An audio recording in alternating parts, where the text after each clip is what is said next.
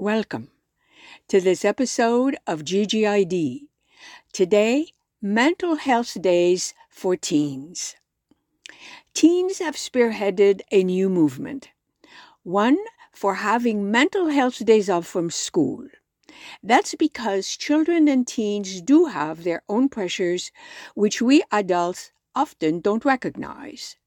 Several states now allow mental health days off from school in some form or another or with similar names.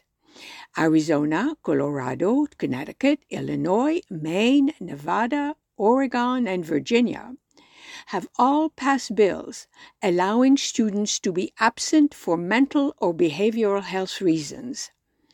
And in Utah, a valid excuse now includes mental or behavioral health.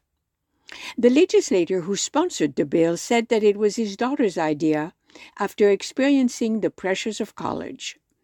Utah used the term behavioral health to stretch the meaning of mental health and to avoid the idea of mental illness. Mental health is broadly defined in general, and in the context of mental health days for students, it is too.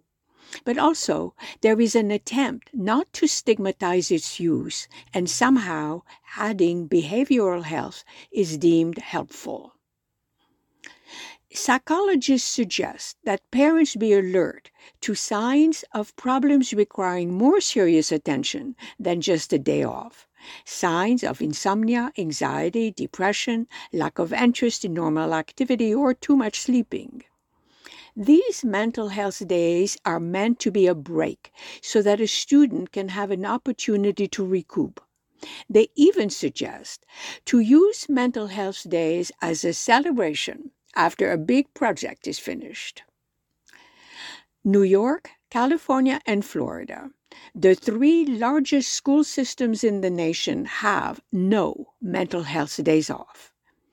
Given that we are increasingly aware of the stresses high schoolers and even those in college are under, one hopes that students, teachers, parents, or whomever can spearhead expanding this movement.